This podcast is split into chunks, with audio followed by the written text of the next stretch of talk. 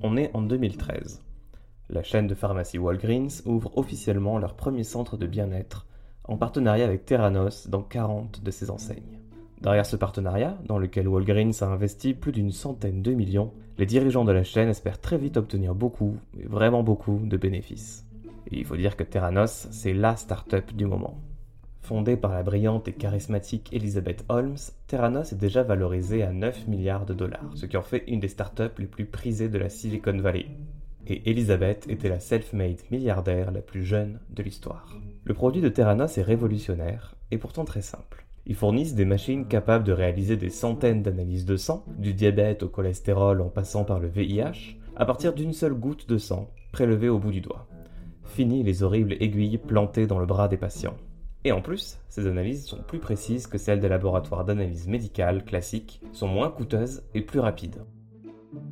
On reçoit son résultat en moins d'une heure. Enfin, tout ça, c'est ce que Elizabeth Holmes a promis à ses investisseurs et à ses partenaires, comme Walgreens, qui va d'ailleurs se rendre compte à ses dépens que les promesses de Terranos sont bien loin de la vérité. Non seulement les prétentions de Terranos sont fausses, mais elles sont aussi dangereuses et mettront en danger plusieurs milliers de patients de Walgreens.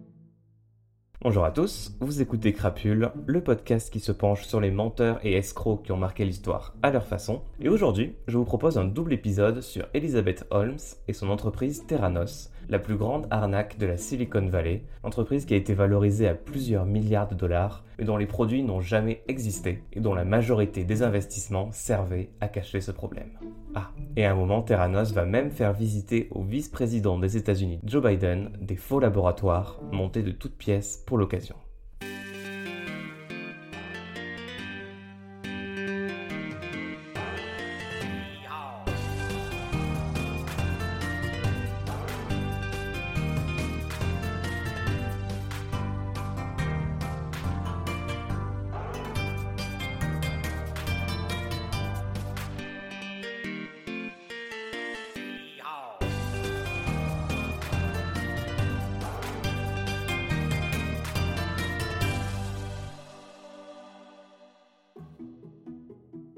Dans cette première partie, nous verrons d'abord le parcours d'Elizabeth Holmes et la création de Theranos de 2003 à 2014 jusqu'à sa fameuse valorisation à 9 milliards de dollars. Et il faut dire que le parcours d'Elizabeth dans le monde entrepreneurial commence très tôt. Dès son plus jeune âge, Elizabeth se distingue des autres enfants. Par exemple, à l'âge de 7 ans, elle se lance dans la construction d'une machine à voyager dans le temps. Et quand, à 9 ans, on lui demande ce qu'elle veut faire plus tard, elle répondait tout simplement qu'elle voulait devenir milliardaire. Sa mère était membre d'une commission du Congrès et son père travaillait pour des agences gouvernementales comme l'USAID. Son père était également héritier de Charles Louis Fleischmann, qui a créé la Fleischmann Yeast Company, et les Fleischmann étaient l'une des familles les plus riches des États-Unis au début du XXe siècle. Sa famille disposait donc d'un très bon réseau, composé aussi bien de politiques que d'hommes d'affaires, et qui, comme on le verra par la suite, allait très bien servir aux ambitions d'Elizabeth. Après un très bon parcours au collège et au lycée, où Holmes prend déjà des cours de mandarin, elle va intégrer Stanford, l'université où vont toutes les personnalités de la Silicon Valley, comme les créateurs de Google et où Yahoo a été fondé. Mais si Elizabeth voulait faire fortune, elle voulait aussi accomplir quelque chose qui serve le bien commun. Elle va donc se tourner vers les biotechnologies et se spécialise en génie chimique. En 2003, Holmes passe l'été de sa première année en stage à l'Institut du génome de Singapour, stage qu'elle a pu obtenir en partie parce qu'elle parlait le mandarin. Durant ce stage, elle va diagnostiquer des patients atteints du SARS-CoV et elle est choquée par les méthodes rudimentaires employées, comme l'utilisation de seringues et d'aspiration nasopharyngée, ce qui va la convaincre qu'il devait y avoir une meilleure façon de faire. Alors à son retour, elle va travailler pendant 5 jours d'affilée pour rédiger un dépôt de brevet pour un patch à poser sur le bras qui serait capable de diagnostiquer un souci de santé et le traiter directement. Elle va présenter son projet à un de ses professeurs, Channing Robertson, qui est séduit par l'idée. Alors Holmes va lui dire Eh bien maintenant, on va lancer l'entreprise. Elle quitte Stanford durant sa seconde année pour lancer sa boîte. Elle loue ses premiers bureaux à Menlo Park, à San Francisco. Au début, elle baptise son entreprise Real Time Cures, qu'elle change rapidement pour Theranos, contraction de thérapie et diagnostic. Son concept est simple un patch adhésif qui prélève du sang sans douleur à l'aide d'aiguilles microscopiques, baptisé le TerraPatch, et avec un système de détection qui analyserait le sang et prendrait une décision afin de déterminer la quantité de médicaments à administrer. Ce que tout le monde n'est pas convaincu. Quand Elisabeth va voir les fonds d'investissement spécialisés dans les technologies médicales, comme MedVenture, ces derniers lui posent des questions très techniques, ce à quoi Elisabeth ne sait pas toujours répondre. Alors elle va plutôt trouver des investisseurs dans son réseau familial, dont par exemple Tim Draper, qui est un investisseur réputé, qui a notamment propulsé Hotmail et Skype, et qui a investi un million dans Theranos, et qui va donner une énorme crédibilité à son projet. Fin 2004, elle est parvenue à lever 6,9 millions de dollars auprès de sa famille. Et grâce à ce financement, la société va pouvoir obtenir une valorisation de 30 millions de dollars. Sauf que son concept de patch s'avère vite trop compliqué. Et ils vont donc se réorienter vers la création d'un dispositif portatif, un petit peu similaire à celui qui permet de surveiller les taux de glycémie chez les diabétiques, mais qui mesurerait d'autres substances dans le sang que le taux de sucre. Fin 2005, ils ont donc une maquette et un modèle économique, permettre aux laboratoires d'utiliser leur technologie pour détecter les effets indésirables des médicaments pendant les essais cliniques. Et donc, début 2006, Theranos recrute Edmond Koo, un ingénieur assez réputé dans la Silicon Valley. Sa mission est de transformer la maquette en un prototype fonctionnel, ce qui s'est vite révélé être le plus gros challenge de sa carrière. Parce que Elisabeth, qui a la phobie des aiguilles, voulait à tout prix utiliser une seule goutte de sang. Elle voulait aussi que la cartouche sur laquelle serait prélevé le sang soit miniature et tienne dans la paume de la main. Mais le problème, c'est qu'après des mois de tests, impossible d'avoir deux résultats similaires à partir d'un même prélèvement, à cause de ces quantités de sang qui étaient trop petites. Et les tests coûtent cher. Les 6 millions de dollars que Theranos avait réussi à lever passent tous dans la réalisation de ces tests. Holmes va alors demander à Edmond Koo de faire travailler son équipe 24 heures sur 24 et 7 jours sur 7. Ce que Edmond refuse, il veut pas solliciter autant son équipe. Et donc Elisabeth va recruter une autre équipe d'ingénieurs. Une équipe qui ne sera pas sous la supervision d'Edmond, mais plutôt une équipe rivale qui travaillerait sur le même projet. Et donc cette équipe rivale était gérée par Tony Nugent, qui lui va s'inspirer du fonctionnement d'un robot distributeur de colle qui commande pour 3000 dollars et qui va disséquer pour comprendre son mécanisme. Et ce robot à colle va devenir le cœur du système Theranos, puisque Tony va créer une version plus petite de ce robot capable de tenir dans une boîte en aluminium. Le fonctionnement est simple, on place l'échantillon de sang dans un tube que l'on dispose dans une petite cartouche. On pousse ensuite la cartouche dans le lecteur de la boîte, puis le bras du robot se met au travail en reproduisant les gestes d'un laborantin humain pour réaliser les différents tests. Quatre mois plus tard, Tony parvient à créer un prototype fonctionnel qu'il baptise Edison. Et quelques semaines plus tard, Edmond Koo et ses ingénieurs sont appelés dans une salle de réunion à tour de rôle, attendus par la directrice des ressources humaines et l'avocat de la boîte, qui va tous les licencier un par un. Pendant ce temps, Holmes va commencer à montrer Edison un petit peu partout, à le présenter à des investisseurs et à des laboratoires, alors que niveau sécurité, aucune véritable étude n'avait été faite. Mais Holmes va ainsi convaincre Pfizer d'essayer Theranos dans le cadre d'un projet pilote dans le Tennessee. Les unités Theranos seraient disposées chez les patients qui les utiliseraient tous les jours pour analyser leur sang. Sauf qu'une fois dans le Tennessee, les cartouches et les lecteurs de Theranos ne fonctionnaient absolument pas. Le premier et le plus grand problème de l'Edison, en fait, c'est qu'une piqûre de sang ne suffit pas pour tester toute une série de conditions. Il y a un nombre précis de molécules dans une quantité donnée de sang. Et si certains marqueurs d'affection, comme celui du taux de glucose, sont très présents dans toute quantité de sang, d'autres, comme certains marqueurs de maladies infectieuses, sont moins importants, ce qui signifie qu'une petite quantité de sang ne pourra pas donner une lecture précise. Et contrairement au sang prélevé dans la veine du bras, le sang capillaire, donc celui prélevé au bout d'un doigt, est pollué par des liquides provenant des tissus et de cellules. Et cette pollution interfère avec les analyses et rend les mesures moins précises. Theranos avait promis que l'Edison pourrait effectuer un dépistage de plusieurs maladies infectieuses, comme le VIH et la syphilis, mais les résultats étaient toujours inexacts. Par exemple, lorsqu'ils se mettent en tête de travailler sur l'épidémie de grippe porcine au Mexique, ils pensent pouvoir prédire l'emplacement du prochain foyer de grippe avec Edison. Et donc pour ça, il fallait analyser le sang de patients récemment infectés. Holmes a donc fait jouer son réseau pour obtenir l'autorisation de l'Institut de sécurité sociale mexicain pour importer 24 lecteurs dans un hôpital de Mexico City. Mais les lecteurs ne marchent pas, ils affichent toujours des messages d'erreur ou des résultats négatifs sur des patients que l'on savait atteints du virus. Donc Elisabeth va dire que c'est sûrement un problème de connexion sans fil. Et pendant ce temps, elle a demandé à Sony de négocier la vente de 400 Edison au gouvernement mexicain. Et donc, puisqu'on en parle, il est temps de présenter un autre personnage très important dans l'histoire de Theranos, Sunny Balwani. Peu après que Holmes ait quitté Stanford à l'âge de 19 ans, elle commence à sortir avec Sunny, qui allait devenir le président et directeur général de Theranos. Les deux se sont rencontrés pendant la troisième année du programme d'été de mandarin de Stanford, l'été précédant son entrée à l'université. Sonny avait d'abord travaillé pour Microsoft, puis en 1999, il a rejoint commercebid.com, dont il devient le président et CTO. La société a été rachetée pour 232 millions de dollars par Commerce One, et dont 40 millions sont directement rentrés dans les poches de Sony. Sauf que son rôle et sa relation amoureuse avec Elizabeth Holmes étaient dissimulés au comité d'administration de Terranos. Et quand les membres du comité venaient au bureau de Terranos, Sony partait tout simplement se cacher. Alors qu'il était pourtant impliqué dans tous les aspects de l'entreprise, et il était la seule personne qui écoutait réellement Elizabeth. Sony avait aussi la réputation d'un tyran au sein des employés de Terranos. Par exemple, il avait fait recruter toute une équipe d'Indiens à des postes clés et qui étaient titulaires d'un visa H1B, donc leur droit de séjour dépendait de leur contrat de travail. Et donc Sony parvenait à tenir cette équipe-là en les menaçant régulièrement de licenciement et donc ça reviendrait pour eux à être déportés des États-Unis. Et pour s'en assurer, Sony vérifiait les registres de sécurité tous les matins pour voir à quelle heure leur badge avait été passé sur les portiques pour entrer et sortir du bureau. En 2007, l'entreprise est valorisée à près de 200 millions de dollars, grâce à de multiples levées de fonds. Steve Jobs est alors déjà très influent dans la Silicon Valley, et il venait de révéler sa nouvelle idée géniale, l'iPhone. Et Elizabeth, elle vouait un véritable culte à Jobs et à Apple. Elle parlait de sa machine comme l'iPod de la santé et prédisait qu'il serait un jour présent dans tous les foyers du pays.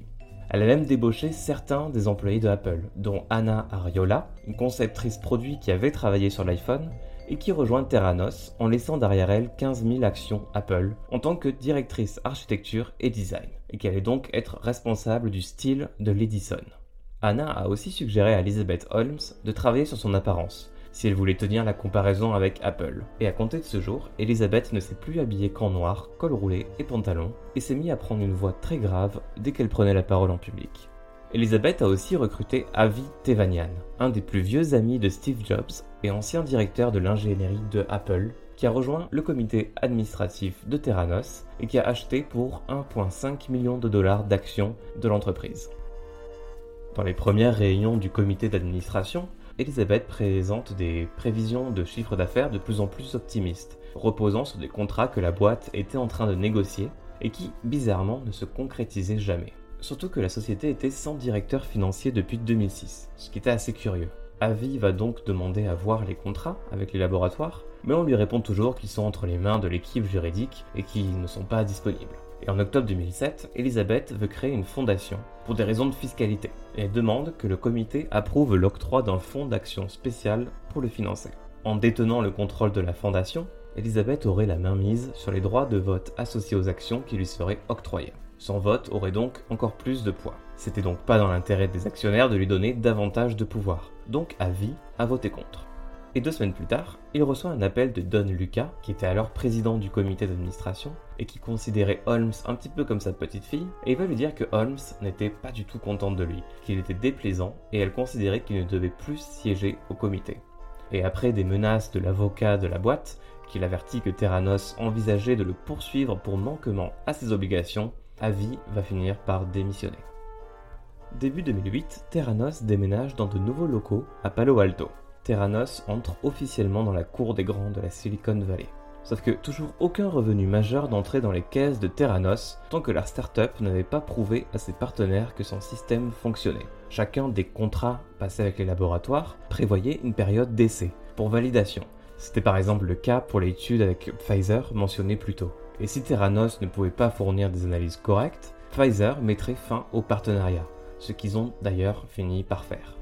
Sauf que cette décision de Pfizer est restée secrète pour la majorité des employés de Terranos et pour le conseil d'administration. Et lorsque Todd Surrey, qui était alors directeur des ventes et marketing, s'est rendu compte que Elizabeth exagérait grandement ses prévisions financières, qui étaient incompatibles avec l'état d'avancement du produit, il va convaincre quatre membres du conseil d'administration de Terranos de demander la révocation de Elizabeth de son statut de CEO. Sauf que lorsqu'ils lui ont annoncé leur décision, Elizabeth s'est enfermée dans une pièce de réunion avec eux, et après deux heures de monologue, elle est parvenue à les convaincre de revenir sur leur décision. Elle reconnaissait qu'il y avait des choses à revoir dans son management, qu'elle serait plus transparente et réceptive. Puis, une fois sa position sécurisée, elle a évidemment licencié tous les employés impliqués dans cette tentative de putsch. En 2009, la startup avait grandement besoin d'argent. Les 15 millions levés durant les deux premières levées de fonds avaient disparu depuis longtemps, et les 32 millions levés fin 2006 aussi. Il leur fallait donc de nouveaux contrats et de nouvelles levées de fonds pour continuer à se développer. Ce que Terranos va arriver à faire en 2010, année où elle lève 45 millions de dollars. Et cette levée de fonds parvient aux oreilles de Dr. J, qui était en charge d'identifier les nouvelles technologies susceptibles de relancer la croissance de la chaîne de pharmacie Walgreens, et qui se laisse séduire par le concept de Terranos. Il se dit que la présence de ces machines dans les magasins Walgreens pourrait leur offrir une nouvelle source de revenus. Et après une rencontre avec Holmes, le projet était d'équiper entre 30 et 90 magasins Walgreens de lecteurs Terranos dès le milieu de l'année 2011. Les clients pourraient ainsi analyser leur sang avec une simple goutte recueillie au bout de leurs doigts et récupérer leurs résultats en moins d'une heure. Donc un contrat préliminaire est rapidement signé, dans lequel Walgreens s'engage à précommander jusqu'à 50 millions de dollars de cartouches Terranos et à prêter 25 millions de dollars à la start-up. Et si tout se passait bien, le partenariat s'étendrait ensuite à tous les magasins du groupe. Dr J, qui veut faire avancer le projet le plus rapidement possible, fait appel au bien nommé Kevin Hunter, directeur d'un bureau d'experts spécialisé dans les laboratoires. Walgreens l'a engagé pour qu'il les aide à évaluer la start-up et convenir d'un partenariat. Sauf qu'une fois sur place, l'ambiance devient très vite bizarre pour Hunter. Par exemple, lors de sa première réunion dans les locaux de Terranos, quand il va demander où se trouvent les toilettes, Elisabeth se crispe un petit peu et va lui expliquer qu'ici ils prennent la sécurité très au sérieux. Il allait donc devoir être escorté jusqu'aux toilettes. Et donc son numéro 2, Sunny, a guidé Hunter jusqu'aux toilettes, a attendu devant la porte pour le raccompagner ensuite à la salle de réunion. En chemin, Hunter essaye de scruter les environs à la recherche d'un laboratoire, mais ne trouve rien qui y ressemble. Il demande à visiter le laboratoire, euh, mais on lui répond que c'est pas possible, pour des raisons de propriété intellectuelle. Il demande aussi de se faire analyser son sang, pour pouvoir comparer les résultats de Terranos à ceux d'un laboratoire plus classique. Hunter avait d'ailleurs fait cette demande deux semaines avant sa visite, mais Elisabeth lui répond qu'il a prévenu trop tard et que ça ne pourrait pas se faire. Donc pour Hunter, ça fait quand même beaucoup de signaux d'alerte, et il n'était pas vraiment convaincu par Terranos. Sauf que Dr. J et les autres directeurs de Walgreens étaient complètement conquis par ce projet, et ils ont donc décidé de continuer en dépit des avertissements de Hunter. Un mois plus tard, dans les locaux de Terranos, Elizabeth dévoile donc au cadre senior de Walgreens le projet Beta, le nom de code qui avait été donné au pilote Terranos. Tous les cadres ont même pu faire analyser leur sang avec les machines de Terranos. Hunter n'avait pas été invité à l'événement, mais il s'est dit que c'était l'occasion parfaite pour évaluer les performances de la technologie de Terranos. Il va donc leur demander les résultats des analyses de sang. Sauf que les semaines passent, les mois passent et il ne recevra jamais ces résultats. Terranos va également présenter au cadre de Walgreens une liste de 192 analyses différentes que leur appareil pouvait réaliser, alors que plus de la moitié n'était pas réalisable par les techniques employées par Edison. De même, Terranos avait au départ affirmé que leurs analyses faisaient l'objet d'une dispense vis-à-vis des Clinical Laboratory Improvement Amendments, qui est donc la loi fédérale à laquelle sont soumis tous les laboratoires d'analyse médicale aux États-Unis. Puis, quelques semaines après, Terranos change de discours en disant en fait qu'il fournirait des analyses développées en laboratoire, ce qui les situe dans une zone légale grise entre la FDA et le CMS. Donc Hunter fait encore part de ses doutes au cadre de Walgreens qui lui répondent qu'ils ne pouvaient pas risquer de voir un de leurs concurrents signer avec Terranos. Elisabeth avait d'ailleurs su très bien jouer sur cette rivalité, en appuyant sur ce sentiment de FOMO, c'est-à-dire Fear of Missing Out, ou la peur de passer à côté de quelque chose. Et donc dans ces contrats, Terranos va fournir des documents affirmant que leur système a été validé de manière exhaustive sur les 7 dernières années par 10 des plus grands laboratoires pharmaceutiques du monde. Il mentionne également un compte-rendu sur leur technologie réalisé par l'école de médecine de l'université John Hopkins. Hunter va alors contacter les laboratoires mentionnés, sauf que aucun d'eux ne semblait se souvenir de quoi que ce soit concernant Terranos. Et le compte-rendu de l'université John Hopkins n'en était finalement pas vraiment un. En réalité, les équipes de Terranos avaient simplement montré à l'équipe de Hopkins des données qui ont qualifié cette technologie de novatrice et intelligente. Mais l'université n'avait procédé elle-même à aucune vérification indépendante. On trouvait d'ailleurs même une clause de non-responsabilité sur la seconde page du compte-rendu, disant que le document fourni ne peut en aucun cas être considéré comme une forme de validation de la part de l'université. Donc Hunter, il démord pas. Il va continuer de poser des questions qui dérangent à chaque visioconférence hebdomadaire avec Terranos, jusqu'à ce qu'un jour, début 2011, un membre de Walgreens lui annonce que Elizabeth et Sonny ne voulaient plus qu'il y assiste, car il créait trop de tensions et ça nuisait à leur efficacité. Et si Hunter participait encore, Terranos mettrait tout simplement fin au partenariat. En parallèle de Walgreens, Terranos se rapproche aussi de Safeway, une des plus grandes chaînes de supermarchés du pays. Steve Bird, le CEO, s'intéressait aussi à Terranos, et ils ont vite signé un contrat ensemble. Safeway prêtait 30 millions de dollars à Terranos et s'engageait à prendre en charge une rénovation massive de ses points de vente pour dégager de la place et y installer des petites cliniques où les clients pourraient faire analyser leur sang. Mais suite à l'accumulation de ces contrats très intéressants pour Terranos, s'imposait un nouveau problème. Elisabeth a promis aux entreprises une technologie capable de réaliser des centaines d'analyses à partir d'une toute petite quantité de sang, ce qui était tout simplement impossible à l'heure actuelle pour l'entreprise. La technique employée par l'Edison ne pouvait pas mesurer des choses très communes comme le taux de cholestérol ou la glycémie. Il leur fallait donc un nouveau dispositif. Elle recrute alors Greg et Kent, deux anciens ingénieurs de la NASA et SpaceX, à qui elle demande de mettre au point le Minilab, un tout petit appareil qui devait tenir sur un bureau ou une étagère et qui devrait faire toutes les analyses possibles. Il existait déjà des appareils portatifs d'analyse de sang, mais aucun ne pouvait réaliser plus de 30 analyses différentes. Et surtout, partir de la dimension de l'objet pour se soucier de son fonctionnement après, c'était un petit peu comme mettre la charrue avant les bœufs. C'est souvent l'inverse quand on met au point des nouvelles technologies, comme ça a par exemple été le cas avec les ordinateurs, qui avant prenaient la place d'une salle entière, jusqu'à pouvoir rentrer aujourd'hui dans une enveloppe mais Holmes n'avait pas le temps de se pencher trop près sur le développement produit, puisqu'en octobre 2011, alors que la nouvelle de la mort de Steve Jobs tombe, Elizabeth et Sonny ont voulu lui rendre hommage en hissant un drapeau Apple au-dessus de leur bureau, mission qui a retenu leur attention une journée entière. Et quelques semaines après sa mort, les employés ont remarqué qu'elle adoptait des comportements et techniques de management décrits dans la biographie de Steve Jobs. Et comme les employés lisaient le livre aussi en même temps, ils arrivaient à deviner où elle en était dans sa lecture à partir de ses imitations. Elle a même donné comme nom de code au Minilab 4S. À la fête de Noël de Terranos en 2011, Elisabeth déclare que le Minilab est la chose la plus importante que l'humanité ait jamais construite. Et que si ses employés pensent que ce n'est pas le cas, elle leur a suggéré tout simplement de quitter les lieux. Et Greg, un jour, finit par avoir un prototype de Minilab. Bah, alors que la plupart des entreprises font passer leur prototype par plusieurs cycles de conception et de validation avant de le mettre sur le marché, Elisabeth était déjà en train de commander des composants pour en fabriquer 1000 exemplaires, en se basant sur un seul prototype qui n'avait pas subi le moindre test. Pendant ce temps, en février 2012, confiant dans son partenariat avec Terranos, la chaîne de supermarchés Safeway commence le réagencement de la moitié de ses 1700 magasins pour y installer des cliniques premium pour un budget de 350 millions de dollars de travaux entièrement assumés par Safeway. Et avant le lancement, pour faire un dernier essai, Terranos allait effectuer des analyses de sang dans une clinique que Safeway avait ouverte sur son propre campus d'entreprise sous la supervision de Kent Bradley, directeur médical de Safeway. Sauf que Kent remarque que sur le campus, il n'y a aucune machine Terranos. À la place, seulement deux employés présents pour effectuer les prélèvements, qui étaient ensuite envoyés aux locaux de Terranos pour être analysés. Étrangement, les employés prélevaient deux fois le sang des employés de Safeway. Une première fois pour prendre juste une goutte au bout du doigt, puis une seconde fois via la méthode classique de l'aiguille dans le bras.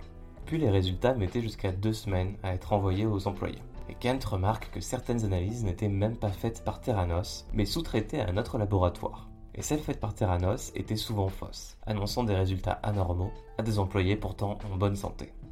En réalité, dans le laboratoire de Terranos, pas une seule de leurs machines n'était utilisée. À la place, on trouvait une quinzaine d'appareils classiques, commercialisés par des entreprises comme Abbott et Siemens.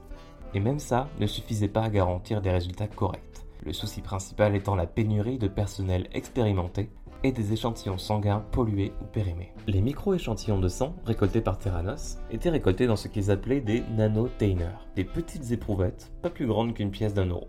Sauf que ces nanotainers avaient des défauts, et le sang y coagulait facilement, entraînant de nombreuses erreurs dans les analyses. Et lorsqu'une employée du laboratoire, Diana Dupuis, a fait remonter ça à la direction, elle a été gentiment licenciée. L'essai chez Safeway a duré toute l'année 2012. Plus les mois passaient, plus les cadres de Safeway s'impatientaient, ne voyant jamais arriver les résultats de tout cet investissement. Non seulement Safeway prévoyait 250 millions de dollars de recettes par an grâce à ce partenariat, qui n'avait toujours pas vu le jour, mais en plus, ils avaient dépensé 350 millions pour créer des centres de bien-être qui étaient du coup inexploités et qui occupaient une surface commerciale précieuse qui aurait pu être utilisée pour d'autres projets plus rentables. Et finalement, en janvier 2013, le CEO de Safeway, Steve Bird, prend sa retraite, poussé par les actionnaires. Walgreens et Safeway attendent donc depuis longtemps le début du partenariat. Mais le Minilab est loin d'être prêt. Elizabeth va donc décider d'abandonner le Minilab et de ressortir du placard l'Edison et de se jeter dans le grand bain avec. C'est là qu'une autre décision critique a été prise, la décision de tricher. Ils ont mis de côté le Minilab et ont commencé à bricoler des machines créées par leurs concurrents, comme Siemens, pour qu'elles soient capables de traiter des échantillons sanguins bien plus petits. Ça impliquait donc que le sang récolté par Terranos soit dilué deux fois. Sauf que plus on dilue un échantillon de sang, plus on risque l'erreur. Et cette double dilution a baissé la concentration des analyses dans le sang à des niveaux inférieurs à ceux autorisés par la FDA. L'idée était donc d'utiliser ces machines d'une façon que ni le fabricant ni les autorités n'avaient approuvée. Et Terranos a acheté 7 de ces machines pour plus de 100 000 dollars. En dehors de tous les problèmes techniques que rencontrait Terranos, il y avait aussi énormément de problèmes en interne entre les salariés et la direction. Vous l'aurez sûrement déjà remarqué, mais les licenciements abusifs sont monnaie courante chez Terranos. En effet, il y avait un taux de départ des salariés très élevé, et pas seulement au niveau des postes subalternes, mais aussi des cadres seniors. Par exemple, le directeur financier Henry Mosley a disparu un beau jour en 2006 sans que personne ne sache pourquoi. Sony avait l'habitude de terroriser les employés dès qu'une critique négative était publiée sur Glassdoor. Glassdoor, c'est un site d'avis en ligne dédié aux employés pour qu'ils partagent leur expérience dans telle ou telle entreprise. Et sur ce site, les critiques négatives de Terranos étaient courantes. Sony s'assurait qu'elles étaient contrebalancées par un flux constant de fausses critiques positives qui leur donnait aux ressources humaines de rédiger. Et quand un employé était viré, le directeur du département informatique devait révoquer les droits d'accès de l'employé au réseau de l'entreprise et l'escorter hors des locaux. Il lui était même parfois demandé d'enquêter sur un individu renvoyé et de monter un dossier que Terranos pourrait utiliser contre lui en cas de litige. Et ce type d'enquête faisait partie de tout un tas de procédures mises en place pour protéger les soi-disant secrets industriels de Terranos. En fait, Elisabeth est tellement soucieuse de préserver la propriété intellectuelle de l'entreprise, de manière souvent exagérée, que tous les employés et visites devaient signer des clauses de confidentialité. Au sein de l'entreprise, elle contrôlait minutieusement la circulation des informations. On ne pouvait plus brancher une clé USB sur un ordinateur de la boîte sans que le directeur informatique en soit informé. Un employé a même été renvoyé pour ça. Les assistants administratifs d'Elisabeth devenaient amis sur Facebook avec les employés pour lui rapporter ce que postaient les uns et les autres. Un des assistants notait aussi les heures d'arrivée et de départ des employés pour rapporter combien d'heures chacun passait au travail.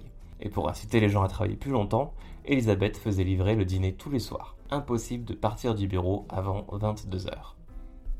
Les employés étaient aussi interdits de mentionner Terranos sur leur profil LinkedIn. Devaient plutôt parler de sociétés privées de biotechnologie. Ils interdisaient aussi l'utilisation de Google Chrome, persuadés que Google utilisait le navigateur pour espionner Terranos. Et toutes ces précautions visaient soi-disant à protéger les secrets industriels. Mais c'était surtout un moyen pour Elisabeth de préserver ses mensonges sur l'état d'avancement de la technologie Terranos. Et quand le comité d'administration de Terranos se réunissait, on demandait aux employés d'avoir l'air occupé et de ne surtout pas regarder les membres du conseil dans les yeux. Elisabeth avait d'ailleurs la main mise sur tout Terranos. En décembre 2013, elle a même adopté une résolution attribuant 100 voix à chaque action qu'elle détenait, lui conférant 99,7% des droits de vote. Du coup, le conseil ne votait en fait jamais chez Terranos, puisque c'était tout simplement inutile. Et toujours dans l'objectif de protéger les secrets industriels de Terranos, Elisabeth avait l'habitude de tout compartimenter. Par exemple, l'équipe ingénierie et l'équipe biochimie reportaient à Elisabeth, mais n'étaient pas encouragées à communiquer entre eux. Ce qui faisait que seule Elisabeth connaissait l'avancement précis du projet. L'information était donc constamment divisée en silos, ce qui ralentissait la communication entre les employés et les différents départements. On ne pouvait même pas échanger de messages instantanés entre collègues. Et ces mesures ont évidemment causé des heures de productivité perdues. Sauf que les employés n'avaient pas leur mot à dire. Elisabeth et Sonny considéraient que toute personne qui leur faisait part d'une préoccupation ou les remettait en question était tout simplement un cynique et un rabat-joie, et ceux qui le faisaient malgré tout étaient mis au placard ou licenciés. Et si les salariés avaient le malheur de ne pas dédier tout leur temps à Terranos, ça se passait très mal pour eux. Par exemple, Kent, un des anciens ingénieurs de la NASA, travaillait pendant son temps libre sur un projet personnel. Des phares pour vélo éclairant à la fois les deux roues du vélo et la route. Il a réussi à lever 215 000 dollars sur Kickstarter en 45 jours, ce qui était parmi les plus importantes levées de fonds sur la plateforme cette année-là. Fier de lui, il va parler du succès de son projet à Elisabeth qui devient furieuse. Pour elle, il y avait un énorme conflit d'intérêts et elle lui demande de céder ses brevets d'éclairage à Terranos, qui serait propriétaire de tout ce que l'employé produit en étant employé. Kent refuse, puisque c'était fait pendant son temps libre et que ça n'avait absolument rien à voir avec le business de Terranos. Terranos va leur faire intervenir leur avocat, puisqu'il voulait le punir pour ce qui était considéré comme un manque de loyauté de sa part. Finalement, Kent a pu négocier une autorisation d'absence pour tenter de pérenniser son invention. Et si les rabat étaient virés, les lèche-bottes, eux, étaient promus.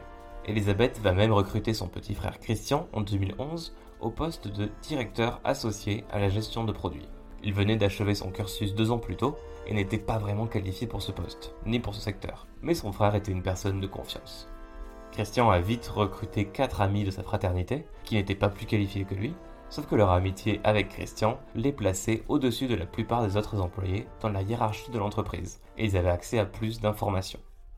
Mais peut-être l'histoire la plus tragique qui démontre bien tous les problèmes internes chez Terranos, c'est l'histoire de Ian Gibbons. Premier scientifique embauché par Elizabeth en 2005, Yann avait son nom sur la majorité des brevets déposés par Terranos. Mais alors que l'entreprise se développe, Yann est de moins en moins satisfait, de plus en plus sceptique, surtout face aux méthodes de management d'Elizabeth et au peu de sérieux accordé au développement des produits. En automne 2010, il va s'en plaindre ouvertement à un membre du conseil d'administration, qui le répète à Elizabeth, qui va le licencier aussitôt. Mais le lendemain, Sonny le rappelle pour lui proposer de revenir au poste de conseiller technique du groupe de chimie générale groupe qu'il dirigeait auparavant. C'est une rétrogradation qu'il vit très mal, encore plus quand on lui retire son bureau privé quelques mois plus tard. En parallèle, Yann commence à développer des soucis de santé et il commence à sombrer dans la dépression. Jusqu'à ce qu'en 2013, Terranos intente un procès à Richard Fuiz dans le cadre d'un litige autour d'un brevet. Pour préparer sa défense, Richard se renseigne sur les brevets déposés par Terranos et voit le nom de Yann Gibbons sur presque tous les brevets. Donc Richard, il veut le faire témoigner pour comprendre son implication sur les brevets de Terranos. Parce que si le nom de Elisabeth figurait sur tous les brevets, sa contribution réelle était négligeable. Et si ça se faisait savoir, ça pourrait invalider les brevets de Terranos. Yann se retrouve donc dans une position très compliquée. Elle comprend bien que son futur professionnel va dépendre de sa déposition. Ce qui va susciter chez lui une angoisse énorme. Il est tiraillé entre mentir à la justice ou, entre guillemets, trahir Elisabeth et Terranos. Il va recevoir sa convocation pour le 17 mai, à 9h du matin, sauf que deux jours avant sa comparution, les avocats de Terranos encouragent Yann à invoquer des problèmes de santé pour ne pas faire cette déposition. Il lui envoie même une lettre type à adapter et à faire signer par son médecin. Yann, ça le met dans une angoisse énorme, qui ne s'arrange pas avec ses soucis de santé et sa dépression, et la veille de sa déposition, il va finir par sauter la vie en ingérant une énorme quantité de paracétamol. Chez Terranos, son décès va être abordé avec la même approche froide et méthodique qu'un licenciement. La plupart des employés n'ont même pas été informés du décès de Yann Gibbons. Seuls quelques anciens employés ont reçu un courriel d'Elisabeth qui faisait mention d'un service commémoratif pour lui rendre hommage, mais qui n'aura finalement jamais eu lieu. Et malgré tous ces problèmes internes, de l'extérieur, tout baigne pour Terranos, et le partenariat avec Walgreens se concrétise. D'ailleurs, le 7 septembre 2013, pour soutenir le lancement commercial des services d'analyse de sang de Terranos, un article est publié dans le Wall Street Journal pour annoncer l'ouverture du premier centre de bien-être Terranos dans un magasin Walgreens de Palo Alto. Cet article, de presque une page, est évidemment très élogieux sur Elisabeth et Terranos. Il compare le prélèvement sanguin traditionnel à du vampirisme et décrit les procédés de Terranos comme nécessitant des quantités de sang microscopiques pour des résultats plus rapides précis et moins coûteux. Ce lancement et cet article, écrit par George Schultz, ancien secrétaire d'État et surtout un grand ami d'Elisabeth, allait être utilisé pour lancer une nouvelle campagne de financement. Il faut savoir qu'en 2013, c'est la folie de l'investissement dans les startups tech de la Silicon Valley. On parle alors de licorne pour désigner les startups évaluées à 1 milliard de dollars ou plus. Au lieu de se précipiter pour faire leur entrée en bourse, ces licornes vont plutôt lever des sommes énormes en privé, en évitant ainsi le coût de projecteur généré par une entrée en bourse. Et la figure de proue de ces licornes à l'époque c'était Uber, valorisé à 3,5 milliards de dollars. On trouvait aussi Spotify, valorisé à 4 milliards. Mais ces boîtes allaient vite se faire dépasser par Terranos. L'article du Wall Street Journal a attiré l'attention de gros investisseurs, comme James et Brian Grossman de Partner Fund Management. En décembre 2013, ils sont invités à une réunion chez Terranos. À leur entrée, plusieurs vigiles les attendent et ils doivent signer des accords de confidentialité pour entrer. Au départ, ils sont impressionnés par toutes ces mesures de sécurité en se disant que la boîte avait une énorme propriété intellectuelle à protéger. Sonny et Elizabeth leur annoncent que leur technologie brevetée pouvait effectuer des analyses de sang fiables en présentant des données issues des machines de Terranos aussi précises que les machines conventionnelles. Sauf que les données présentées n'avaient en réalité pas été faites avec les appareils de Terranos. Ils annoncent aussi que 98% des 300 analyses de sang possibles avec Terranos se faisaient avec une seule goutte de sang, et d'ici 6 mois ce serait 100%. Ils annoncent aussi que leur technologie était validée par l'administration américaine des denrées alimentaires et des médicaments, la FDA.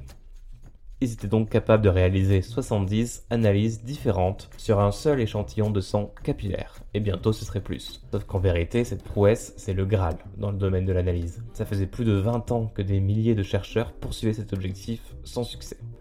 Elisabeth va aussi affirmer que leurs appareils sont utilisés sur le terrain par l'armée américaine, ce qui était pure fiction. Sauf que Terranos a aussi un conseil d'administration impressionnant, avec des hommes à la fois forts en investissement et au CV bien rempli, comme des anciens responsables militaires et des membres du Congrès, qu'Elisabeth avait approché grâce à son réseau, et à qui elle a offert des sièges au conseil d'administration en échange d'actions. Terranos promet donc des bénéfices bruts à 165 millions de dollars sur des recettes à 261 millions pour 2014 et 1,68 milliards pour 2015. Ces chiffres étaient en fait complètement inventés par Sony, puisque la boîte n'avait pas de directeur financier depuis 2006. Et donc, en février 2014, Partner Fund est convaincu et achète plus de 5 millions d'actions, soit un investissement de 96 millions de dollars, valorisant l'entreprise à 9 milliards de dollars. Terranos devient alors une des startups les plus valorisées au monde. Et Elisabeth, qui possédait un peu plus de la moitié de l'entreprise, pesait près de 5 milliards à elle seule. Elisabeth a accompli son rêve. Elle est milliardaire et son entreprise va apporter un changement bénéfique au monde entier. Du moins sur le papier. Sauf qu'on n'est pas valorisé à 9 milliards de dollars sans attirer l'attention sur soi. Et si toute cette attention va d'abord plaire à Elisabeth, elle va vite se retourner contre elle. Comme on va le voir dans la seconde partie de cet épisode, Terranos va vite devenir le centre de l'attention du monde entier. De Obama à Vanity Fair, tout le monde n'a Dieu que pour Elizabeth Holmes et son entreprise y compris le journaliste John Carreyrou, qui se montre plus sceptique et va tout faire pour dévoiler les secrets inavoués de l'entreprise.